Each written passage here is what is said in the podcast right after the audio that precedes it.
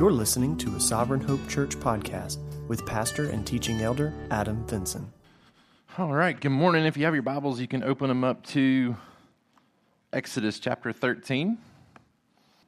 It's been a few weeks since we were officially in our text in the book of Exodus, and so um, just as kind of a quick recap, we left off with um, the children of Israel uh, being released from Egypt, um, being able to be set free after that Passover night. Um, God comes through the the Egyptian cities and takes the firstborn, and the Israelite firstborns are spared because the blood on the doorpost. And so um, that next morning, the the horrific feeling of of the death um, that has touched every home in Egypt leads to a rushing of the Israelites out, right? Like we talked about how um, they couldn't wait to get rid of them. They're paying them money and gold and jewelry and all kinds of stuff to get out of town because they were ready in that moment for them to go. And so we highlighted the fact that 430 years of slavery now ends with Israel being set free. And God gave instructions to them about continuing to do the Passover going forward and what it was going to look like to consecrate their firstborn uh, moving forward as well. And so we kind of left off with that. And so we turn our attention now to uh, chapter 13, verse 17. I want to read to you our text this morning, starting in verse 17. It says, When Pharaoh let the people go, God did not lead them by way of the land of the Philistines, although that was near. For God said, Lest the people change their minds when they see war and return to Egypt.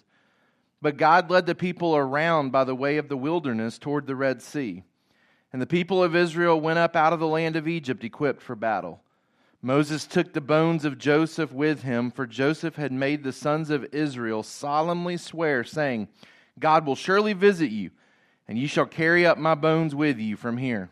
And they moved on from Succoth and encamped at Etham on the edge of the wilderness. And the Lord went before them by day in a pillar of cloud to lead them along the way, and by night in a pillar of fire to give them light, that they might travel by day and by night. The pillar of cloud by day and the pillar of fire by night did not depart before the people. This is one of my favorite passages in the book of Exodus. It's a passage that I've referenced before uh, we ever even got to the book. Um, I think it is such an important passage because it, it talks about the, uh, the wise goodness of God, the promise keeping wisdom of God's goodness and the ways that He carry out, carry out and acts towards His people with His actions. And so I'm excited for us to be able to look at it a little bit more in depth today. Um, and so we'll start with our summary sentence this morning. If you allow the Lord to direct your steps, expect to be led occasionally on paths that seem unnecessarily long and out of the way. But keep in mind, He knows the best ways to go to keep His promises in the best ways possible. If you allow the Lord to direct your steps, which is what Proverbs verse, uh, chapter 3, verses 5 and 6 talks about, right? Like that we want to trust in the Lord with all our heart, lean not on our own understanding. Uh, in all our ways, acknowledge Him, and He will direct our ways. He will direct our path. He will direct our steps. So if we go that route, if we lean on Him for understanding about this life, if we allow Him to direct our steps and direct our path, we should expect to be led occasionally on paths that seem unnecessarily long and out of the way not the routes that we would choose to go. But if we, if we experience that, we need to keep in mind that He knows the best ways to go.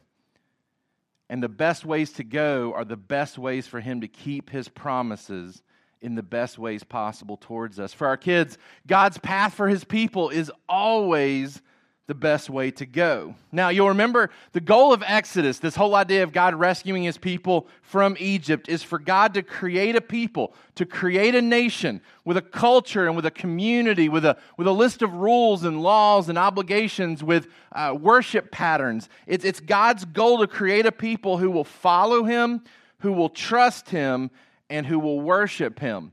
Now, these first 13 chapters have been devoted to God rescuing this people, right? There hasn't been a whole lot of communication to them about what it looks like to trust Him and to follow Him and to worship Him. That's coming now from chapter 13 on. everything else is devoted to teaching the children of Israel how to do these things, how to trust Him, how to follow Him, and how to appropriately worship Him. And it starts immediately with us seeing where God wants to take them and how God wants to take them. It starts in our notes by trusting the routes that God has chosen. Trusting the routes that God has chosen. You'll remember not that long ago, we were teaching in the book of Psalms and we, we talked about the lot lines that God gives to us, right? And we talked about how when the children of Israel actually settle into the promised land, they had uh, different areas divided up for their family, for their people, right? So the 12 tribes of Israel come into the promised land and God begins to deviate out, uh, deviate out who, where they're going to live, where, what property is going to be theirs right? And so the psalmist talks about trusting the lot lines, trusting the, the boundaries and the, the property lines given to him, whatever that may look like, uh, that we trust those. Where we settle, we trust. Today, we're looking at when God moves us and when God directs us and God brings different circumstances into our life that we trust the routes that He's taking us, right? When we decided to, to sign up to be a part of God's people, when we opted in, when we were convicted of our sin, the Holy Spirit drew us to Him and we began to follow Him and we chose to step away from the things of this world to, to, to start following Him and the things that He desires for us. We started down a path to glory right? We were we were saved. We were justified. We were declared righteous. And now we're on this this journey of god making us like christ. We're being sanctified with an end goal of being glorified. When jesus comes back then everything's set right including ourselves right? We're recreated. We're made right. We get new bodies that now are free from sin free from death free from pain. We're on that route. We're on that path. And and all of our paths to get there kind of look differently as God develops our faith and, and, and changes us and conforms us into the image of His Son. The assurance that we get from today's text is that we can trust the route that He takes us. Whatever the path looks like, we can trust it. Number one in your notes the shortest distance isn't always the best route. The shortest distance isn't always the best route. It's interesting if you look at um, a, a map of the promised land, instead of going north out of Egypt towards Canaan, they go south. This is not the obvious way to go. It's not the shortest way to go, and it's not the most direct way to go. But as we learned from the text today, it was the best way to go. It was the best route to take to get where they were going. They went away from Canaan, the text tells us, and they went into the wilderness. Now we know the shortest distance between two points is a straight line, right? So if I was to to walk to my truck, which I parked um, across the parking lot, if I needed to get there quickly, I'm going to line up myself with that truck and I'm going to go straight line to it. Even if it means walking through the parking lot or walking through an island of of um, plants or bushes, like if I've got to get there the fastest way possible, then I'm probably going to draw that straight line mentally and say, that's the direction I'm going. You would think that God would pick the shortest route possible to get his people from bondage in Egypt to freedom to freedom in Canaan, and yet he doesn't. It wasn't the best route for them to take. It's called the way of the sea, and it was the quickest way to get there, but not the best way to get there. It's been speculated that had they gone this route, they would have been in the promised land in two weeks. Two weeks of walking, and they would have been there. We know it ends up taking them 40 years to get there right? Now, the route that they took was shorter than 40 years. They're, they're 40 years into it because of their own rebellion and, and grumbling and complaining and distrust of God. But had they gone this shortest route, if they were just walking and there were no obstacles, it would have been a, probably a two week journey. When you go on trips, um, most of the time we're not looking to take the longest time possible. We want the shortest time possible, right? The longer the trip, certainly, the greater the need to reduce the amount that it takes to get there, right? Um, got a couple of uh, routes uh, pictured here. Uh, if you were leaving from um, Senoia and driving down to Fish in Port St. Joe, which is where I went a couple of weeks ago, this is what showed up on my GPS this morning, right? There's a couple of different ways to get there. I would call it the traditional way, of going down through Columbus, through Eufaula, through Dothan, down into Port St. Joe. It takes four hours and 56 minutes this morning. There is a faster way to get there. It's not much faster, but it's four hours and 51 minutes. Now, me and John Wallace always have a debate about which route we're going to take because John wants to take the fastest way to get there, right? And when we did this route one time, and I warned him, I said, John, if we go this route, it will be a little bit faster, but there is literally nothing. There is nothing between Columbus and Port St. Joe. Like, there's nowhere to stop and eat. There's nowhere to stop and go to the bathroom. There's literally nothing. And we were going in the middle of the night, and I said, John, if we break down, there's nobody to help us. Like, somebody will have to come from Newnan and come help us because there's nothing there. We took it. It was faster. It was five minutes faster, right? And uh, man, that five minutes was so precious, right? This time we went the, the traditional route, right? And we were able to stop, and uh, th- there was kind of a security and a safety knowing, yeah, it's a little bit longer, a little bit longer, but there's some security in knowing that if something happened, there's plenty of places to stop along the way, right? I consider it a better route, even though it's a little bit longer. Um, if you were to draw up the distance between Huntsville, Alabama, to uh, Sharpsburg. Our sixth graders went to Huntsville this past week um, and went to the Space Center, right? So if you take a route from Huntsville to Sharpsburg, there's several different ways you can go. You see three hours and 41 minutes, three hours and 50 minutes. There's even one here, three hours and 48 minutes with fewer turns. If you want fewer turns in your route, right?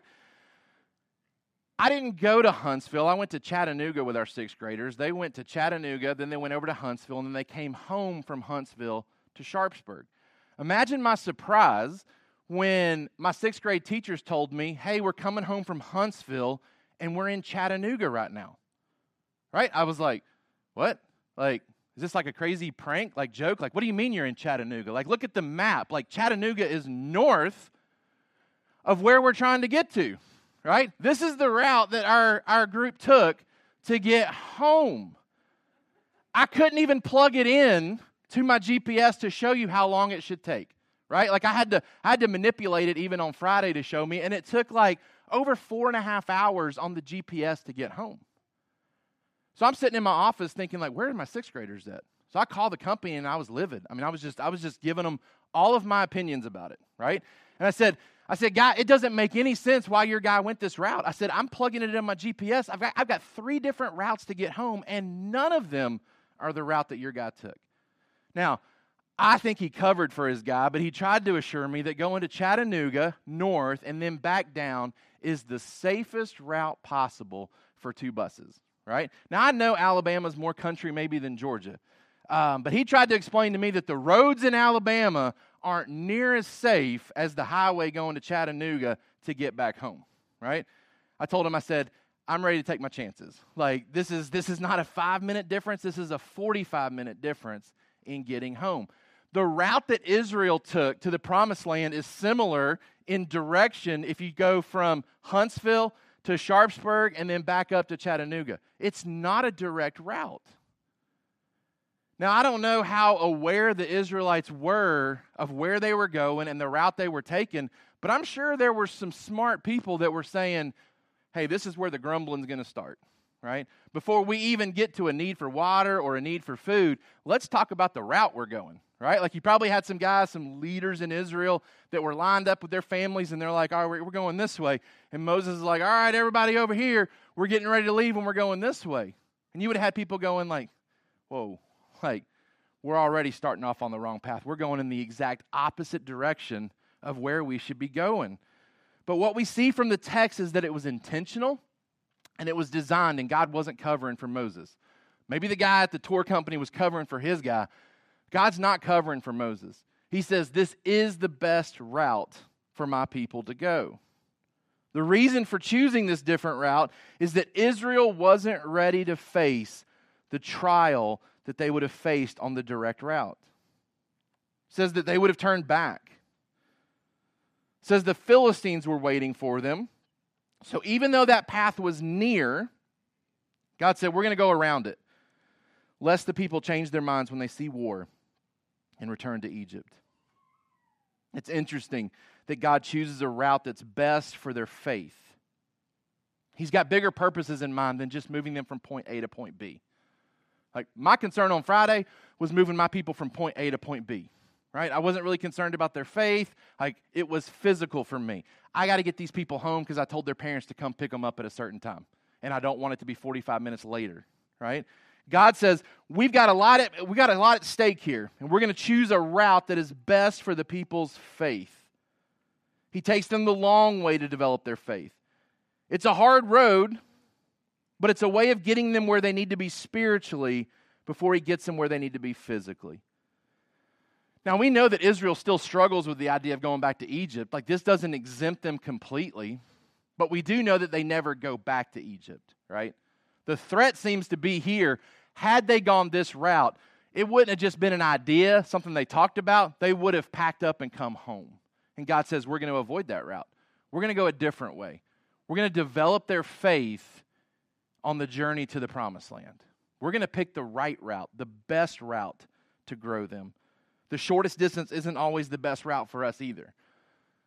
The path and the route that God takes us. And some of you can look back over your life and see like a broken road of, of how you would have planned things and how things went and where you are today and, and how you would have gone a different route. Like you would have picked something different to get where you are. But God had a particular reason for bringing you the way that He did, just as He did His people back in the Old Testament here. Number two, the worst scenarios we experience aren't the worst. And just let that settle in for a second. The worst scenarios that we experience aren't the worst. We're told here from the text that the Philistine army lay ahead of Israel had they gone the route that made the most sense. If you had taken a poll, the people would have chosen this route. And God doesn't lead them that way because the land of the Philistines is there. And they were a great army, a great people, and the, the idea of war would have made the people crumble. These enemies are so great that the people wouldn't have just talked about going back to Egypt, they would have actually done it. Think about how they're going to panic here in just a few and in just a few short text, just a few short verses. They're going to panic at the pursuit, pursuit of Egypt coming at them. Right? So we know as we go into chapter 14, they get to the Red Sea and the Egyptians and Pharaoh start coming after them. And they're panicked about that. A group of people that God's already defeated, a group of people that God has beaten into submission, they're panicking over a beaten Egypt. Imagine how they would have felt about a, a strong and, and victorious Philistine army. They're not ready for the Philistines. Now, it's important to note here that the Philistines aren't too great for Yahweh. The Philistines aren't too great of an army for God. This isn't God being worried and saying, hey, we got to go the long route because, yes, I defeated Egypt, but wow, the Philistines are a totally different animal. This isn't about God and his weaknesses here. This is about the, the Israelites and their weak faith that hasn't been grown and developed yet. This has nothing to do with whether God could defeat them or not. It's the faith of Israel that hasn't developed enough to trust him with the Philistine threat. You even see in the text, they're not ready for this, and yet they leave Egypt, what does the text say? Equipped for battle. They're equipped by God to do this. They're ready. They just didn't understand they were ready.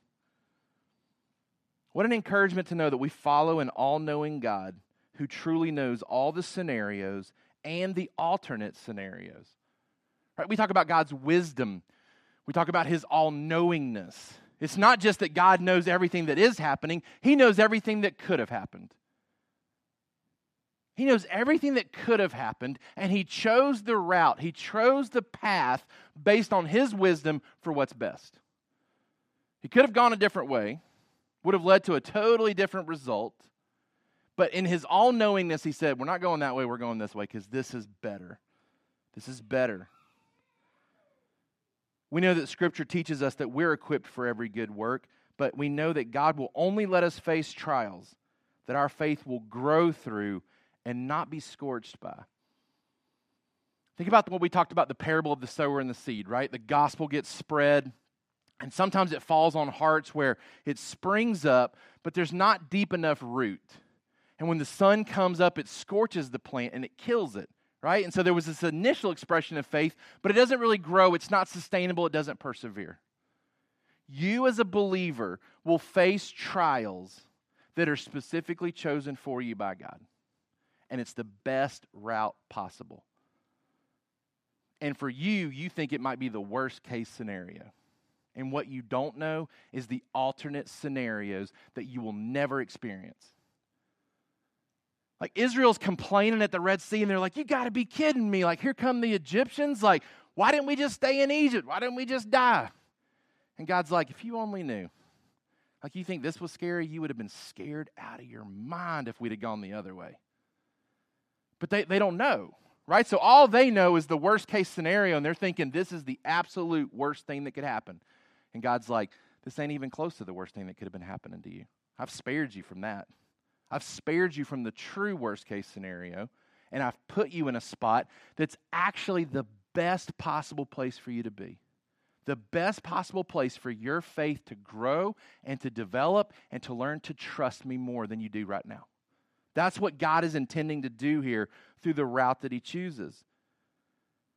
His preferred route's not going to be easy for him. They're going to face the uncertainty of the Red Sea, right? They're going to reach a dead end, and it's like, where do we go? The Egyptians are coming from behind.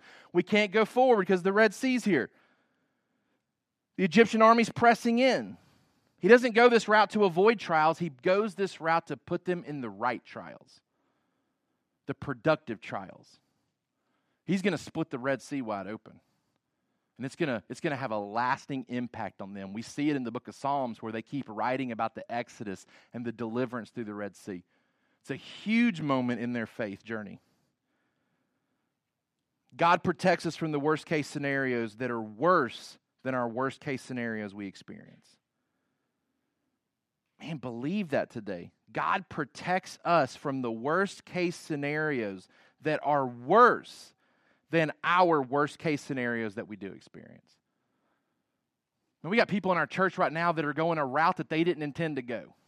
This isn't the route they would have chosen, right? Like they've, they've been rerouted in a direction that feels long and feels out of the way and feels unnecessarily hard. Feels like worst case scenario. And what we don't have privy to is what the worst case scenarios really are and how God spared us from it. And we can sit here and think, like, why me, Lord? Like, why are you doing this? Like, this isn't the best route. This isn't the way to go. And God's like, man, you have no idea. You have no idea. If we had gone the other way, how much worse it would have been. Like, this is the best way to go. This is the best possible outcome for your faith. This is where we're going so that you don't just go somewhere physically, you get somewhere spiritually too.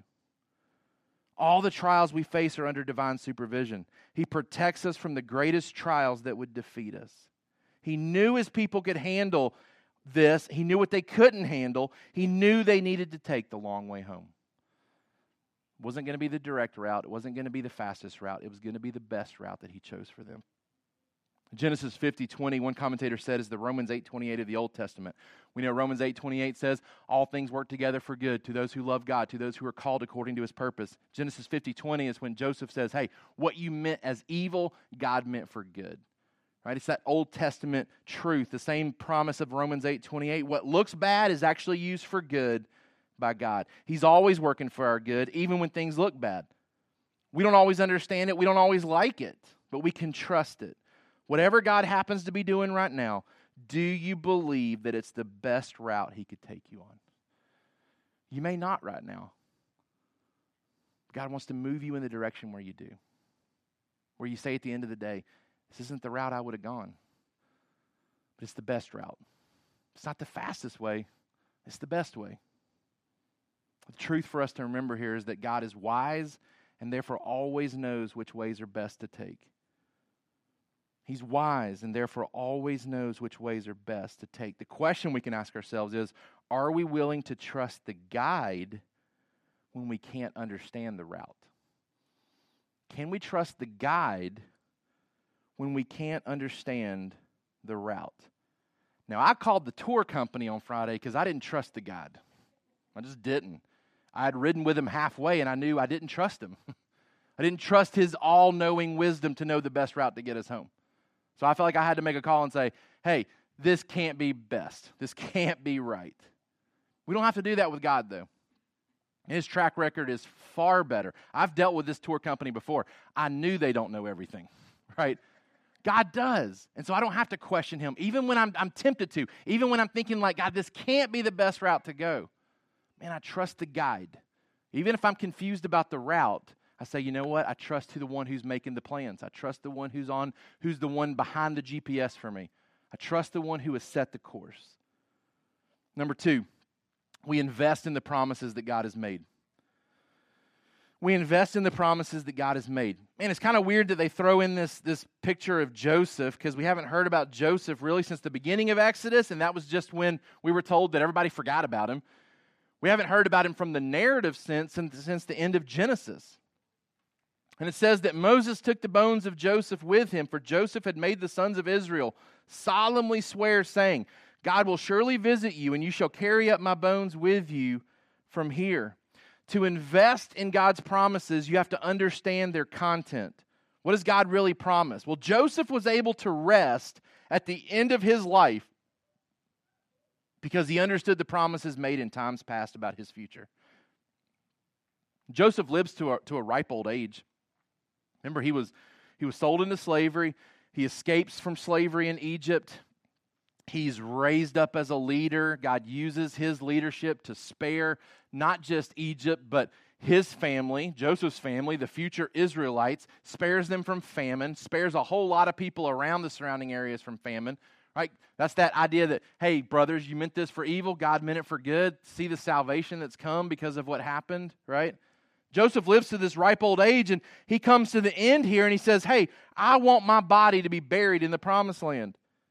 He understood the promise made in Genesis 15 to Abraham that the people of Israel were going to go into Egypt, they were going to be slaves, but they were going to come out later and they were going to be given the land promised to them.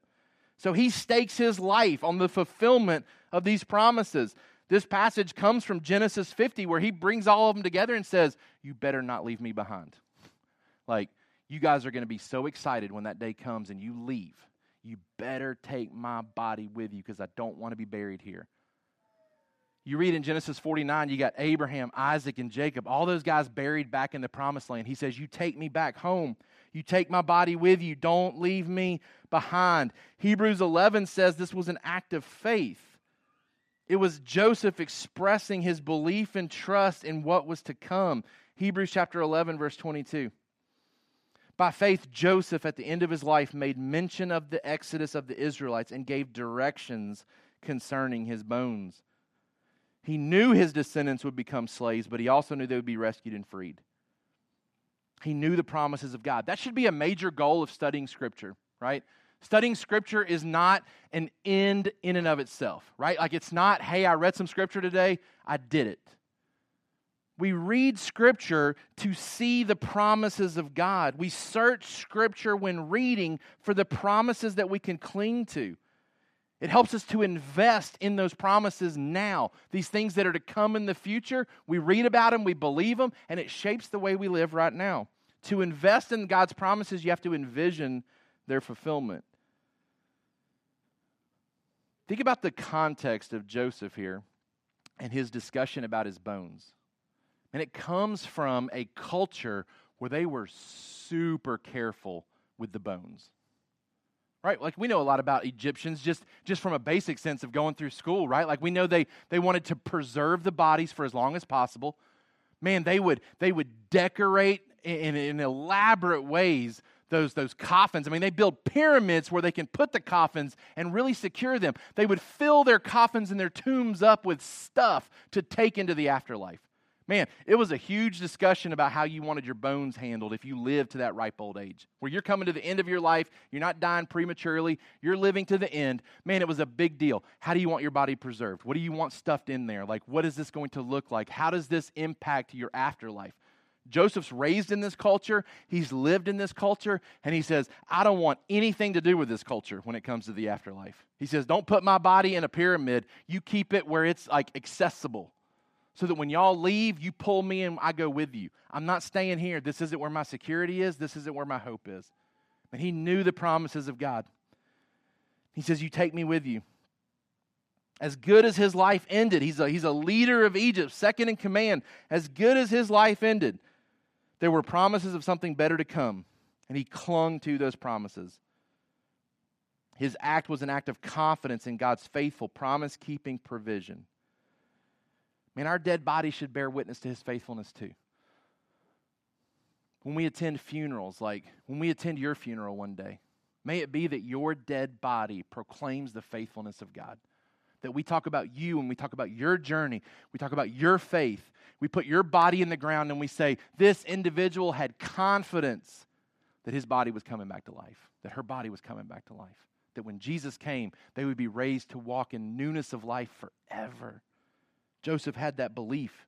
He said, Take me with you, bury me in the promised land. You fast forward all the way to Joshua 24 32, he finally gets buried there.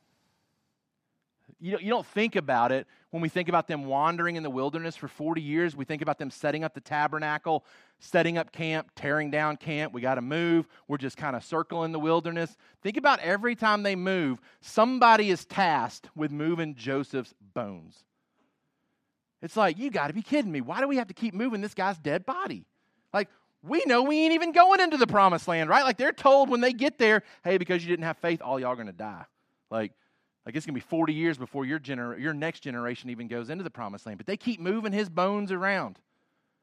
Man, what a visual reminder that would have been that we're going to get there. We're going to make it. We are going to be victorious in the end. God is going to keep his promises. God eventually keeps his promise to Joseph, and, and they go into the promised land, and he's buried there. The truth to remember God is always faithful to keep his promises to his people, even after long delays. Took hundreds of years to get there, but Joseph is eventually buried there. It was an act of faith. Question for us is Are we willing to wait for what we know?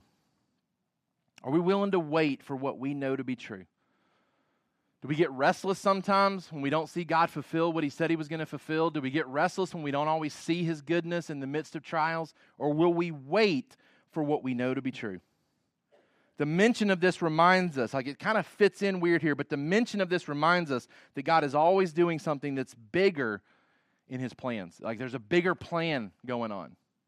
Bigger plan going on than just the Israelite suffering. Like he's got bigger things at work and he's keeping those promises to Abraham, Isaac, Jacob. He's still keeping promises today. Lastly, number three, we follow the guidance that God has revealed.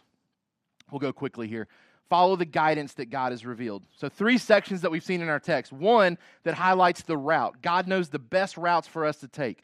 The second section here highlights the faith of Joseph, that he's going with them. Take my bones and bury me in the promised land, is what he's screaming from his grave. Don't leave me behind. It's an act of faith that he believed God would keep his promises. And then lastly, we see the presence of God revealed. That as they move, God goes with them, God goes before them by day in a pillar of cloud to lead them along the way, by night in a pillar of fire to give them light, that they might travel by day and by night. Note that verse 22 says it never departed from them. The presence of God never departed from them. Number one, God gives us guidance in our brightest and darkest moments. Day and night, He goes with them. And I've seen some artistic renditions of this recently. Um, it's hard to believe that they ever doubted and, and couldn't trust God.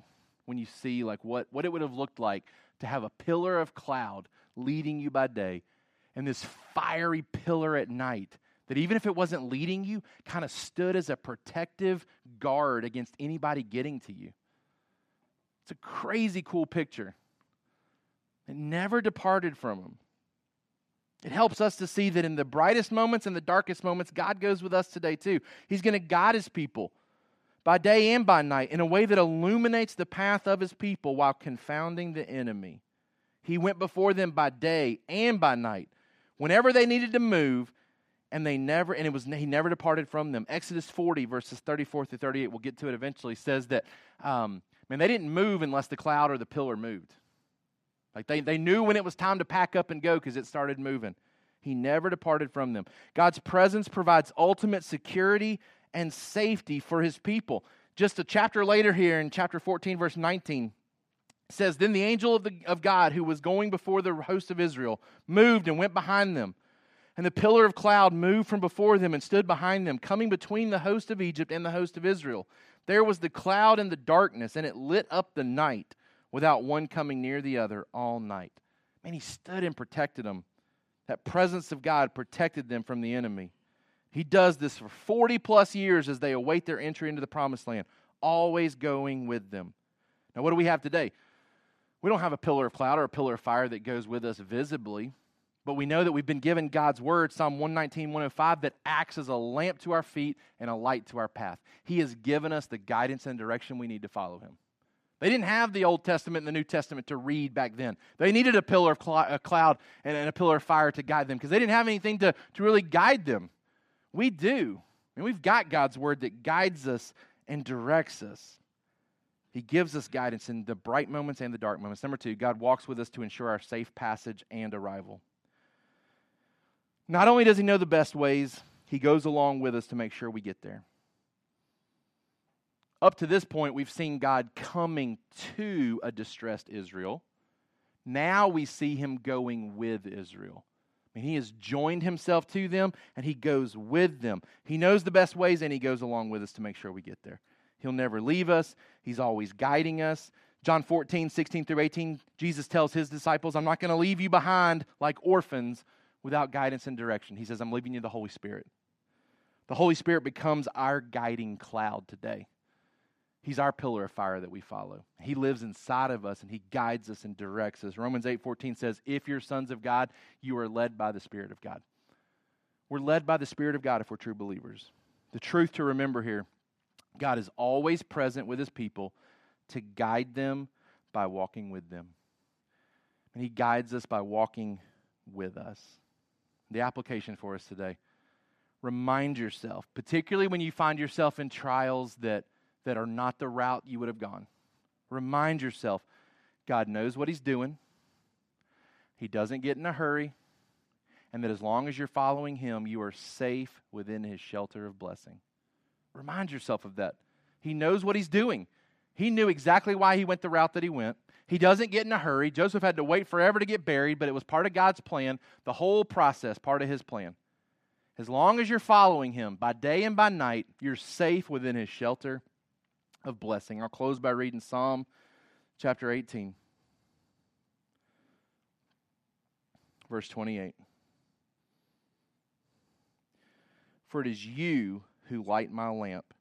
The Lord my God lightens my darkness. For by you I can run against a troop. By my God I can leap over a wall. This God, his way is perfect. His way is perfect. The word of the Lord proves true. He is a shield for all those who take refuge in him. Let's pray together. God, we love you. We thank you. We praise you that you are a wise, good, promise keeping God. Lord, we're thankful that your all knowingness extends beyond just the here and now of reality, that you know alternate scenarios. If there were alternate universes, you'd know about them. Lord, you choose the best routes possible for your people. And at times, Lord, we're in, we're in trials and difficulties that feel like the worst case scenarios. Like we can't think about how things could be any worse than they are right now. And yet you know they could be. Lord, thank you that you spare us from the trials that would kill our faith. You choose the trials that strengthen our faith. You choose the trials that develop our faith. Lord, we're, we're eternally grateful for that. Lord, help it, Help it to be a truth that we can trust when we leave today, that whatever we encounter, whatever route you have us on going home today, Lord, that we'll be reminded it's the best route. Might be the long route, might be the inconvenienced route, might be the out of the way route, but it's the best route. We thank you that you know it and that you guide us on it. Help us to trust you as the guide when we don't trust the route. Lord, we thank you that You've given us promises that we can cling to and trust in, even in death, that we can put our hope and faith in what you're going to do. Lord, thank you that you give us the Holy Spirit to guide us by day and by night. Lord, help us to trust you to direct our paths. We want you to direct our steps. Lord, help us to remember that when you do, you're going to direct them in the best ways possible to keep your promises to us. It's in Jesus' name we pray. Thank you for listening to the Sovereign Hope Church podcast. We trust that you've been encouraged by the word. For more information about our church, please visit our website at www.sovhope.org. Again, that's www.sovhope.org.